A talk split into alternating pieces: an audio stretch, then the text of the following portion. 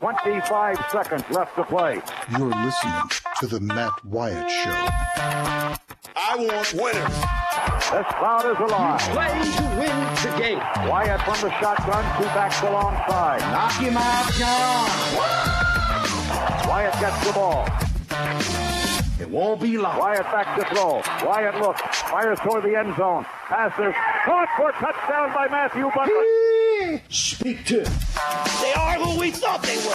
And we let them off the hook. I get out of hand. Just tell me I'm a jerk and shut up. Let's go scatter the west, right, tight.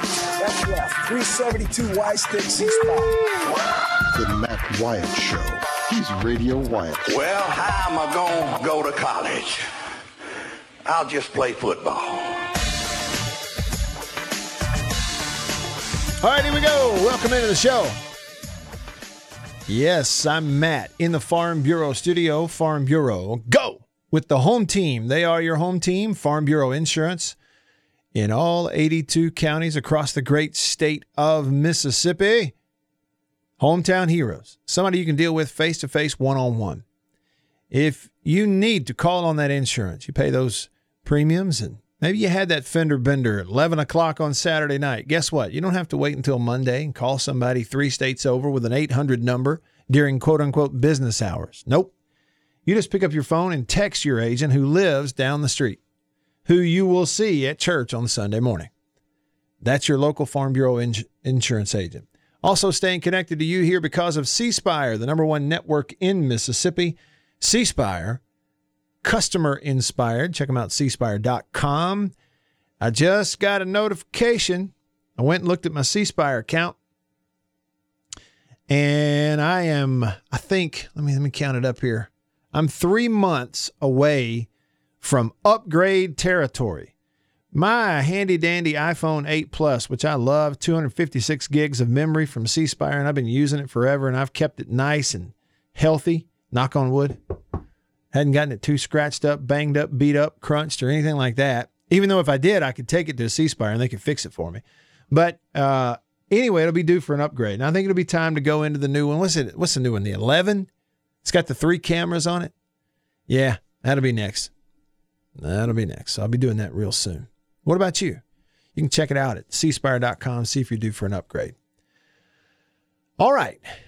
There's some news to get to. First, though, I do want to say hi and hello and howdy to everybody watching online. You're watching the live stream over at Facebook.com/Radio Wyatt. If you're watching on Periscope, Twitter Periscope, live stream, a couple different places to watch the show each day. If you want to watch it live, you can go back and watch it over again if you're later on, if you're catching the replay. Max, known as Brom, complimented my hat. He likes my hat. And it's my country pleasing sausage hat. Gray mesh on the back, blue on the front with a red hog right in the smack middle. It says country pleasing along the back. Speaking of that, you can be a part of the show on the country pleasing text line. 885-ESPN. 885-ESPN. Call me. Let me hear your voice on the DaVinny Equipment phone line. 995-1059. All of those are 601 numbers. 995-1059. Hey, and listen, if you're just tuning in, I want to make you aware there is some news out here in the sports world. I just want to cover it. There's actually a lot of it, and I've got a lot of stuff to kind of throw at you just to put in your lap. I just want to make sure you're aware. If you're a listener of this show, I don't want you to go out telling folks you listen to this show, and then they go, hey, well, did you hear so-and-so? And you go, no, I didn't hear it. Like, Matt didn't tell you? Let me do my best here to put some news in your lap that I feel like you're going to want. First up, this happened on Tuesday. The president at the University of Connecticut was addressing in an online class thing. He was addressing a journalism class at the University of Connecticut. And there was a quote that came out of that really hit everybody hard and made the rounds. Here it is. Again, you're talking about UConn, not in the Power 5, but it's the president of the school of what is effectively in the Power 6, if you look at the AAC.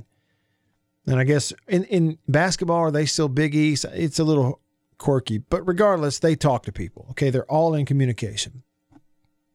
You know, commissioners are all in communication with each other. They're all in communication with presidents. And so this guy didn't just pull this quote out of nowhere. He said, quote, current thinking is that likely fall sports will be canceled, with the exception of those that can be played at a safe distance. And we were talking earlier, like, what are those? Golf and tennis? Well, even if it's golf and tennis and they can be played at a safe distance from each other, it means each individual player would have to travel to the events on their own. Because right now they travel as teams in vans and then they fly and, you know, that whole chestnut. Okay, but now here's what's happening today. A day later, they're walking it back. Both he, the school spokesman, they have a spokesman named Stephanie Wright. She said, it was a misunderstanding about the phrasing of what he said. Fall sports is still on. She said the quote is accurate, but that there was context. There was a preface. He said the preface, or she said the preface of his comment was that fall sports would be canceled if coronavirus conditions did not improve between now and then. Quotes can be taken out of context, all that kind of stuff. One guy doesn't have information that others don't. However, the context is important. If it was, hey, if conditions don't improve, the thinking is that fall sports will be canceled. Even that, I think, is significant. Is it at the end of the world if fall sports is canceled? No. Let's be careful. Just like John called in and said, let's be careful about latching onto this fear and letting it just drag us all over the place. Hey, look, still none of it, but facts are facts. And when a president of a school like UConn out here says there's a scenario where we cancel fall sports, I do think it's significant, especially when it's on the back of other stories like this. According to ESPN, Boise State University already facing $10 million in losses because of a partial shutdown, is furloughing many of its employees, including coaches and athletics staff.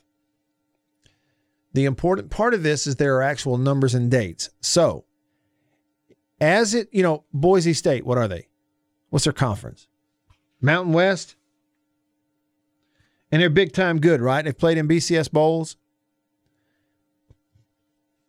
Hard for people don't want to schedule them. They're afraid they're going to get beat. They're really good. We know Boise State, the whole thing. So this is significant as it relates to football. We were told it's including coaches and athletics staff. So the university said that full-time year-round employees that make over or $40,000 a year or more are required to take furloughs between May the 3rd and July 31st. Now, the highest paid employees at Boise State, they make over $150,000 a year. They have to take 10-day furloughs. These others, they make more than 40, but they make less than 150. So between 40 and 150 is what they make. They are furloughed through July 31st. At Boise State, a football school. The date is significant. The numbers, so what? It's just that it's across the board, including athletic staff, through July 31st. I don't think you can overstate the importance of a school like Boise State. They are a football school. A school like Boise State furloughing athletics department staff through July 31st. When are we coming back, Matt? How much time we need? How much practice? Strength and conditioning, all that. I don't know. But we're already saying right there that absolute 100% best case scenario at Boise State, a football school, to get all of their athletic staff back together be the first day of August. Normally, when football practice is either starting or about to. I just don't think you can overstate the significance of that piece of information that school is doing as it relates to the conversation of when is football coming back. Am I crazy? Y'all let me know. It's not an SEC school, but it's Boise State. Okay? So let's just say it like it is. All right, a few other things that I want to make you aware of. On this Wednesday, now here is a story in the sports world you cannot escape, if you want to or not. Tampa Bay is bringing back Gronk. They've traded with the Patriots for the rights to bring Rob Gronkowski out of retirement. So Brady and Gronk are going to reunite in Tampa. What do you think about it, Saints fans? I told you this as soon as Brady was in that division. It also had to do with the fact that Bridgewater is now in Carolina. Okay?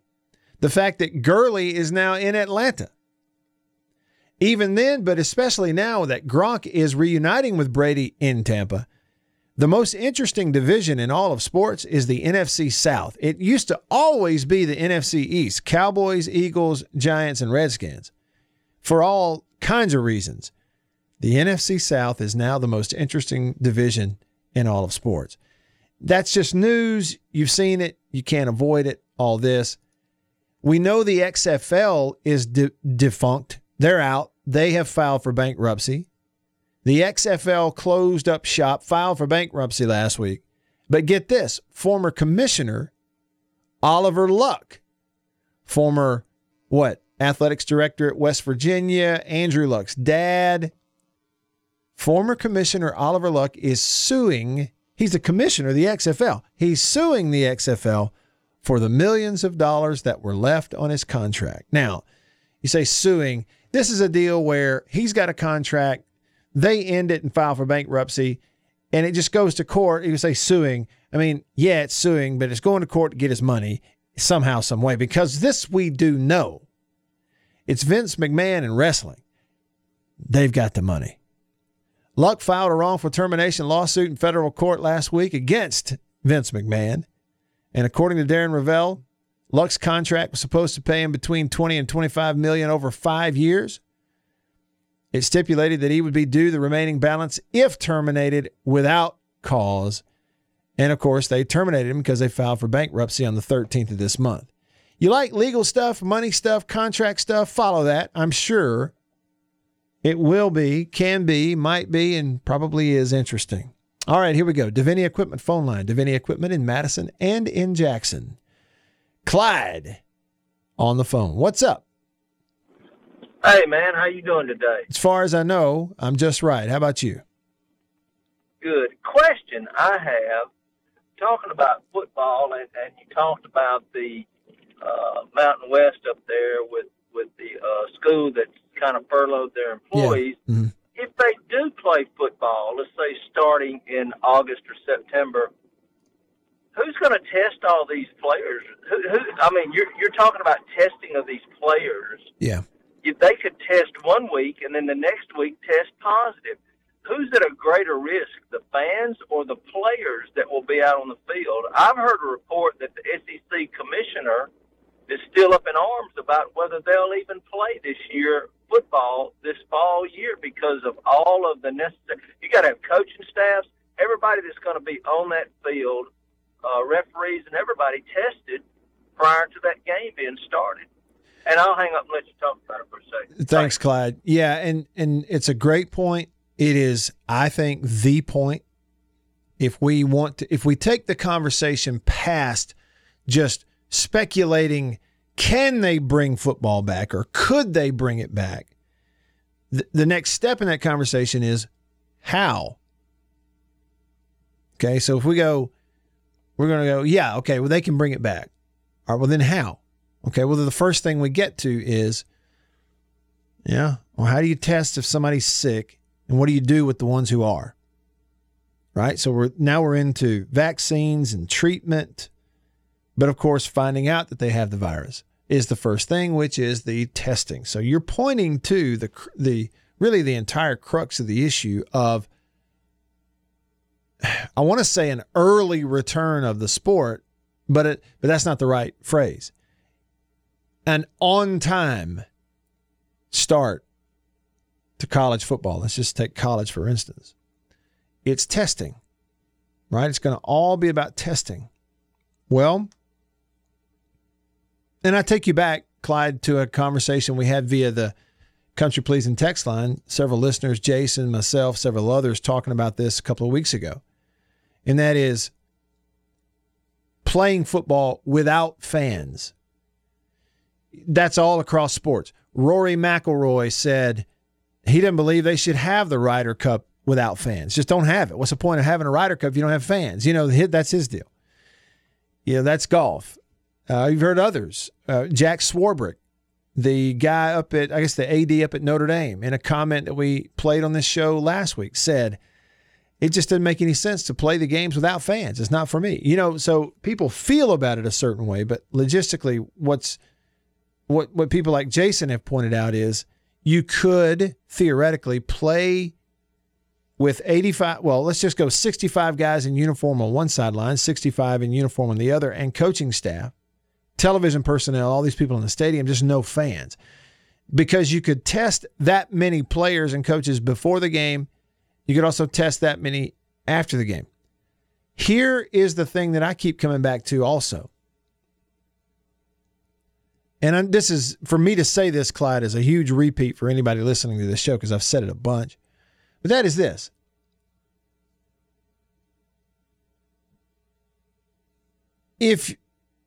How can I justify saying it is not safe, strictly from a could catch the virus perspective, it's not safe for 60,000 fans to get in there together because they could catch the virus? But it is safe for 22 football players to be on the field, touching each other, pushing each other, spitting on each other, sweating on each other, wallowing around on each other, breathing on each other, snotting on each other. And then we run 22 others out there when we flip it offense, defense, and 22 others out there when we flip it special teams. Because if we're just looking at it from a could catch the virus, how's that safe if it's not safe for the fans? The argument was, and still is, well, again, you can't test 100,000 fans in Tuscaloosa.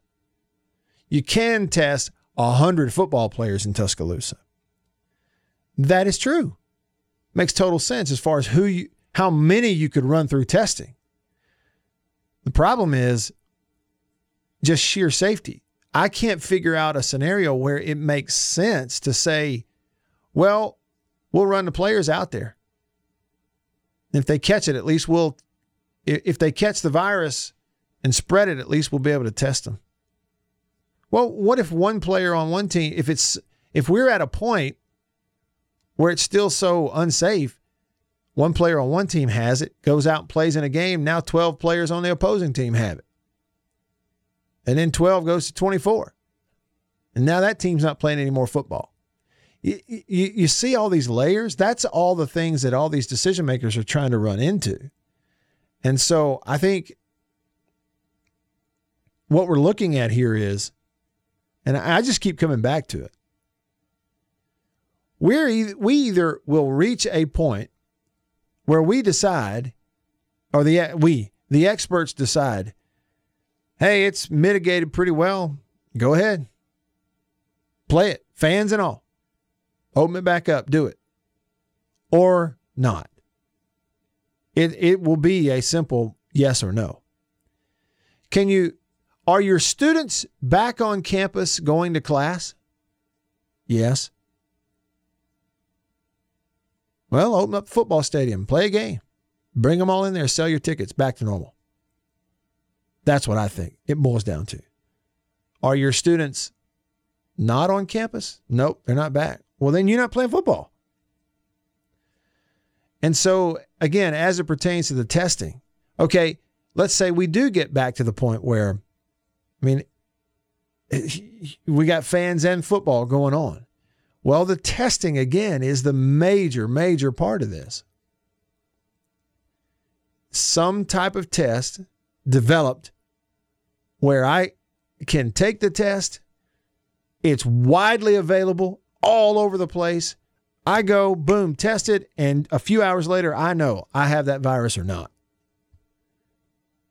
What a weird thing.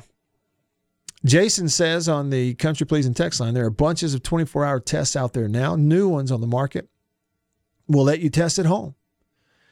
Testing shouldn't be a problem by September or October. For the rich leagues, it won't apply to everyone everywhere. And that makes a lot of sense, too. That's the thing. It's like it's two different conversations, Jason, based on who we're talking about and funds that are available and people that are available. Yeah. Maroon Richie says, how much of a money loss would it be without fans? A huge one, obviously. But it wouldn't be as much of a loss if they didn't play at all. Because if they play some, it'll be on TV. Don't you know? Man, you could take 22 guys and section off a part of Highway 45 and line it off and play it out there on the concrete. ESPN would bring cameras and broadcast it. That's how bad they need a live sporting event right now. Rebel Godfather says, no more sports. Everybody has to be in a bubble to be outside. But see, Miko says it. He says, what you just described is why we could possibly be without football. The virus is spread so easily. The athletes could spread it to others on campus. And mass spread is not what you want. And until there is a somewhat of a grasp on testing and treatment, my brain isn't smart enough and big enough and broad enough to understand how you start it all back up. And I hope I'm wrong. I want it back.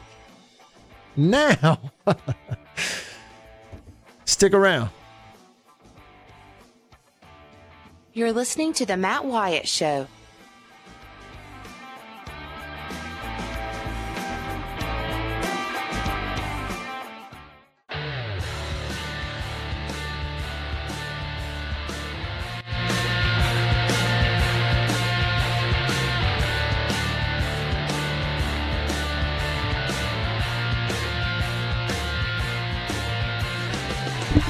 Yeah, bubble football.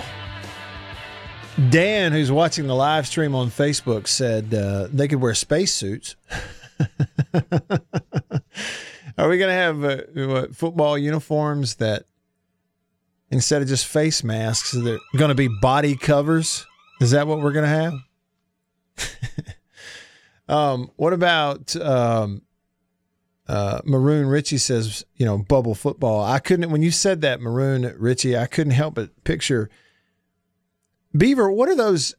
Is there a name for those big inflatable bubble suits that people, they go out there and they get in them and then they run into each other on purpose and they knocks them back like 20 feet and they bounce around inside that big bubble. You know what I'm talking about? Oh yeah. Like a big clear ball pretty much. Right. Yeah.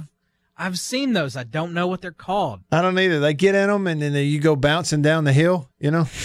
We're going to play football in those. You get 22 guys, like bumper cars out there. Mm. That would actually be entertaining.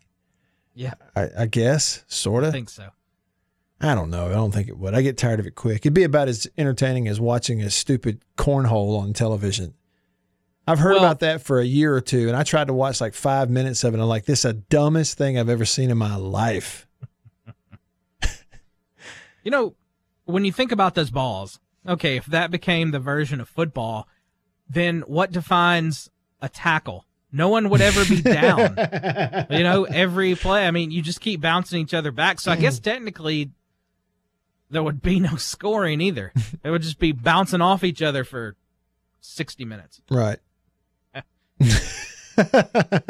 Bouncing. That was a great line. No one would ever be technically down. That's right. It wouldn't be. It wouldn't work. But it's a funny thought, Maroon Richie. Now, Bulldog Bo has a really good question. Outstanding question, Bulldog Bo. He says, Matt, I have to ask you a serious question. What do students on campus have to do with athletes playing football? Online classes are still going on. I don't understand. Okay, that's in regards to my statement that in my head, as I try to think about it, again, and line all and this stuff up and organize all these possibilities in my head, in regards to college football, if we just look at, I'm looking at college football, and I keep coming back to it. And like I said, Bulldog Bo heard me. It seems to me the threshold, the benchmark, the line in the sand is students are allowed back on campus, in the dorms, in the sorority house, in the fraternity house, in the buildings, in the classroom.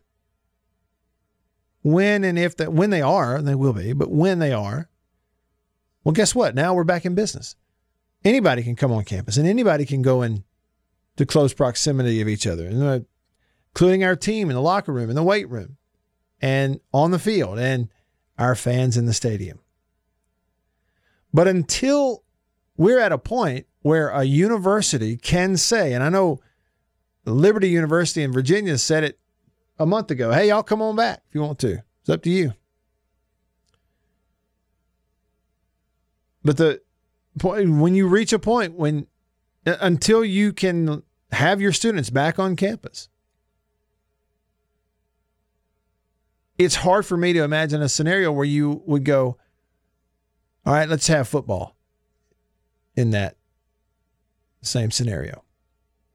Okay, and so Bulldog Bo, Matt, you're saying, Matt, I have to ask a serious question. What do students on campus have to do with athletes playing football? Well, number one, now, this is not being smart aleck, but let's remember that until further notice, I know there's an argument, until further notice, they are students. Football players are students. Listen to that. Think about that. Football players are students. You're telling me that there is going to be potentially a scenario where we say to the engineering majors, class of 2023, you cannot come back on campus. All of your classes are online. We say to the Phi Mu sorority, you cannot come back on campus and live in that together in that Phi Mu house. We're going to do that, but we are at the same time going to say to our football students, you come on back and you get in that locker room together, 100 at a time. Mm-hmm. And you get in that weight room together. And you practice. And you play. Why? Why would they want them to come back? Well, because we need to play football to make the money. So you're telling me, now again, we're going hypothetical. Stay with me, Bo. Hypothetical. This is a hypothetical conversation down the road. So wait, I'm a lawyer. You're telling me it's not technically really all that safe to have all of your students back on campus together. But you're going to bring your players back on campus together? Because how many of those players, the ones who then, I don't know, come down with the coronavirus, are going to turn around and sue the pants off that school and that coach and that conference? Because you said it was basically a requirement for me to come back. It was basically safe for me to come back. But it wasn't safe for other students. Do you see what I'm getting at, Bo? Liability and responsibility of decision makers as it pertains to the safety of students. Okay? That goes, yes, beyond technically, can they play a game? And it kind of be okay. Yeah, sure. But it goes beyond that. And I can't for a minute stop and think that people haven't thought about that. They have thought about that. And that's what, and I haven't had that conversation with anybody. That's not coming, understand this, Bo, that's not coming from a conversation with somebody at State or Ole Miss or some school. Okay? That's not. It's just something I thought of.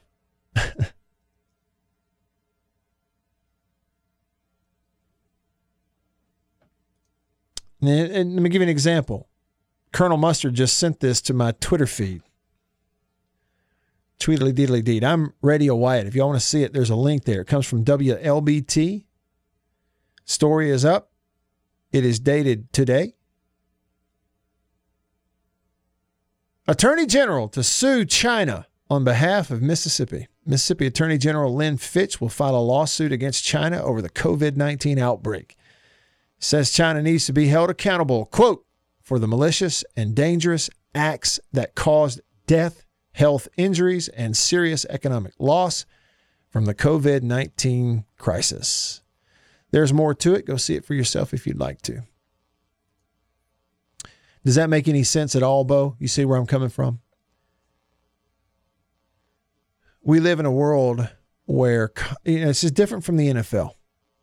It's totally different. What is the NFL? It's a professional deal. They are employees. That's what they are. But in college football, as of 2020, they are students. In fact, you know, the NCAA has gone to great lengths to force the universities and the whole structure to, doggone it, you treat them like regular students. They're like regular students. You treat them that way. You know how I know that? They don't have athletics dorms anymore. Beginning in 1995. I was a true freshman in 1995, all those years ago, 25 years ago. I was a true freshman. The year before, 94, they had an athletics dorm on campus, on every campus. You've always heard about them. When I got there for two-a-days in 95, we lived in that athletics dorm, MacArthur Hall, Mississippi State. But at the end of two-a-days practice and school was starting, forced by lawyers in the NCAA, Mississippi State moved all of us out of the athletic dorm. It was done for, over, never seen or heard from again in terms of athletic dorm. That was it. Upperclassmen had a choice. We had to give them a choice. Upperclassmen, sophomores and above, could either choose to live on campus in a dorm room of their choosing, or they could choose to go off campus and live in an apartment or a house or whatever. We got to treat them just like regular students starting in 1995. Freshmen, just like other freshmen, could be required to live in dorms on campus, but we had to be mixed in there with other students. There was no set-apart athletic dorm. Why? Because we got to, the NCAA and the lawyers said beginning in 95, student athletes are just like other students. They better be treated like other students. Legally. Fair. And we still live in that world. It was only 25 years ago. Every bit of those stipulations still apply. So you can't have a situation where somehow it's okay to bring football students onto campus in groups and basically require they be there. But it's not okay to bring the other students on campus and require that they be there. It, oil and water, it will not mix. So that's what you look to. You want to go back to your stadium to watch your Rebels, your Bulldogs, your Golden Eagles, your Crimson Tide play in person?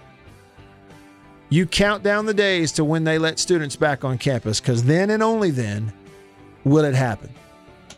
We'll wrap it up next. Stay with me.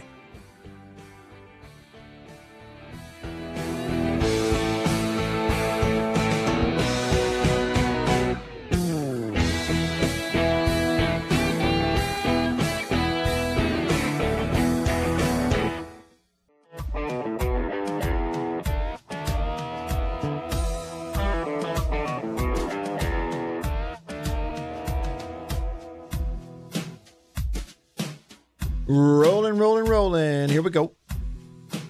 Chance to wrap it up with you.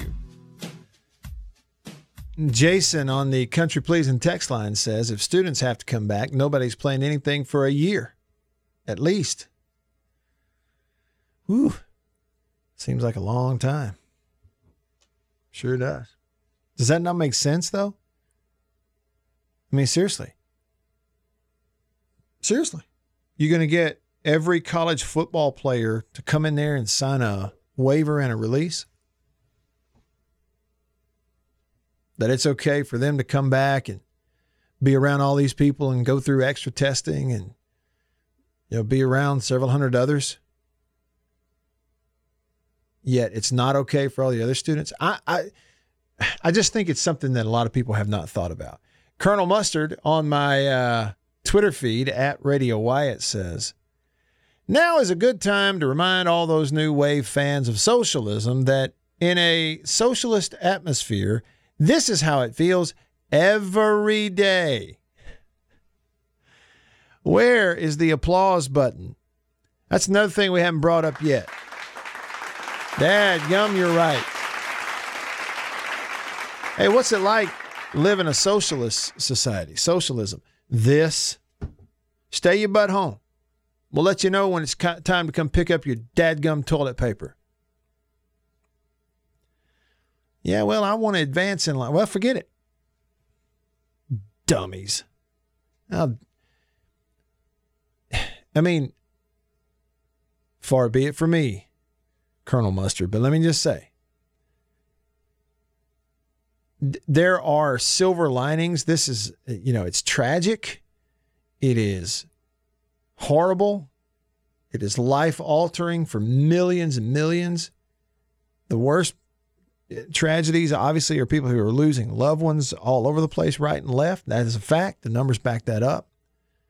Okay, but if one result of all of this is that it shows a huge number of people how terrible it is to live in a socialist atmosphere, then, okay. All right. Flowtown Ghost said, Matt, don't be bringing common sense into this. Bulldog Bo said, well, when you put it like that.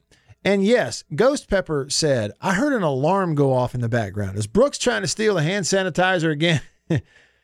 They have accused others of stealing that.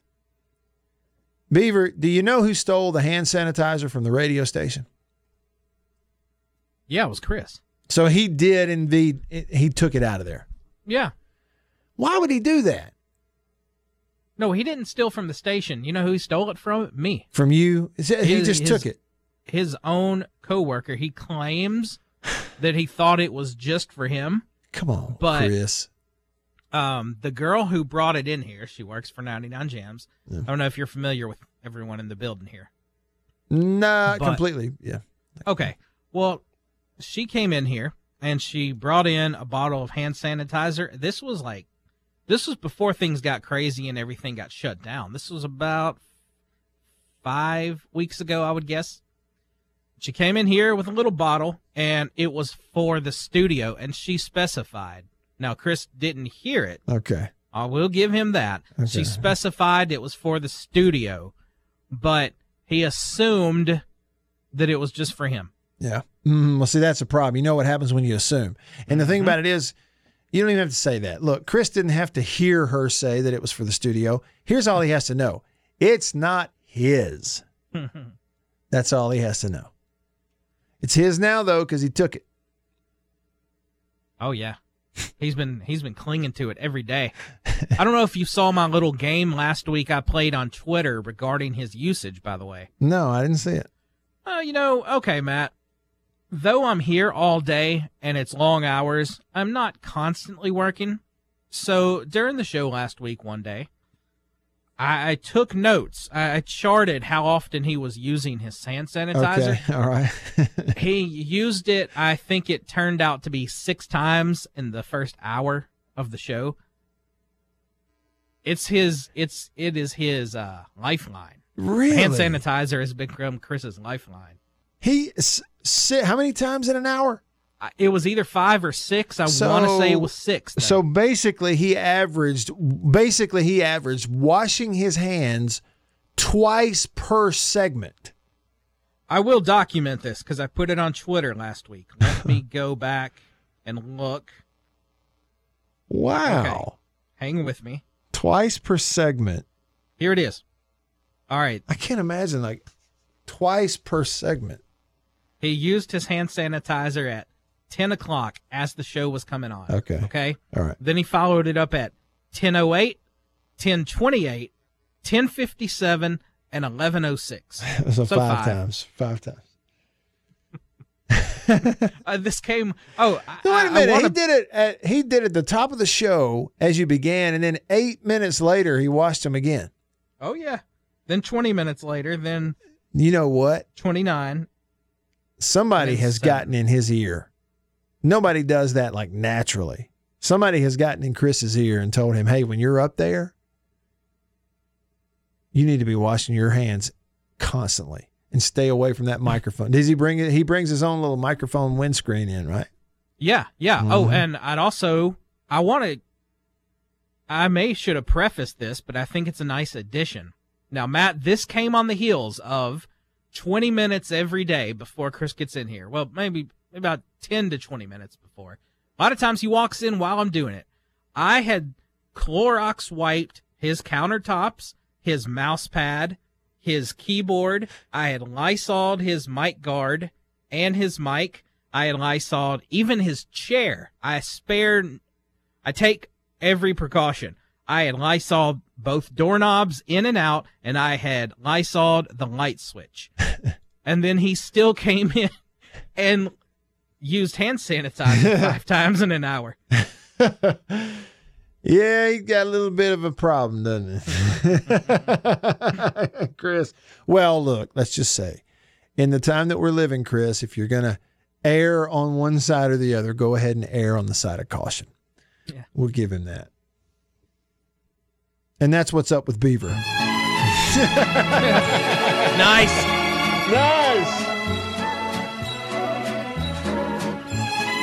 In just a little bit, in about 5 minutes, I'll finish this show. I'm going to have lunch. I'm going to have a nice milkshake for lunch. Boiled over hard with a side of your finest jelly beans raw. That's right. I'm going to sit and daydream about ghouls. You know, little green ghouls. Okay, enough of that. On this day in 2007, the Red Sox became the 5th big league team to hit 4 consecutive home runs in an inning. Manny Ramirez, J.D. Drew, Mike Lowell, and Jason Varitek, 1, 2, 3, 4, back to back to back to back. It happened on this day in 2007 at Fenway. That one is hit well. That one is on its way. And goodbye. Over everything. Onto the streets of Boston. General manager reacting to it. That ball is hit deep. J.D. Drew has gotten a hold of one. On its way and out of here. Into the bleachers. That's his second home run. Now Lowell! And this game is going to be tied up. That one's headed for New Hampshire. What a shot. And they're playing home run derby early this year at Fenway Park. 3 booming home runs in a row. That ball is hit, and that one is on its way. Number 4 in a row. And the Red Sox have gone ahead on 4 swings of the bat here in the third. How about that? 4 in a row. And the voice of John Miller calling that baseball game. I missed that too. Here is an entertainment nugget for you. On this day in 2005, Beaver, an anonymous bidder purchased the microphone that sat on Johnny Carson's desk on The Tonight Show. The final price was $50,787. And we don't even know who the anonymous bidder was. The microphone that sat on Johnny Carson's desk on The Tonight Show. I always thought those microphones weren't even on. They're just for looks. They just like clip the microphone in the gas. They're not using that mic. It's just sitting there for looks. All of them. They never use it. Could be wrong. That seems like a low price for Johnny Carson's desk mic, though. $50,000. It was 2005, though. You're talking about 15 years ago. It'd probably go for $150,000 now, right? They'd invest in memorabilia. Back to back to back to back. Thanks, Bulldog Blitz. He really liked that. Maybe you're a Red Sox fan. I don't know. Chris from Macon wanted to know, Where is the hump day song for the second hour? Well, it's too late. You have to wait till next week. We played it in the first hour. And so you'll have to wait till next Wednesday. Let's see. I'm going to come up. I'll come up with a song for tomorrow with the word Thursday in it. That's all for today. See you tomorrow. Same time, same place. See ya.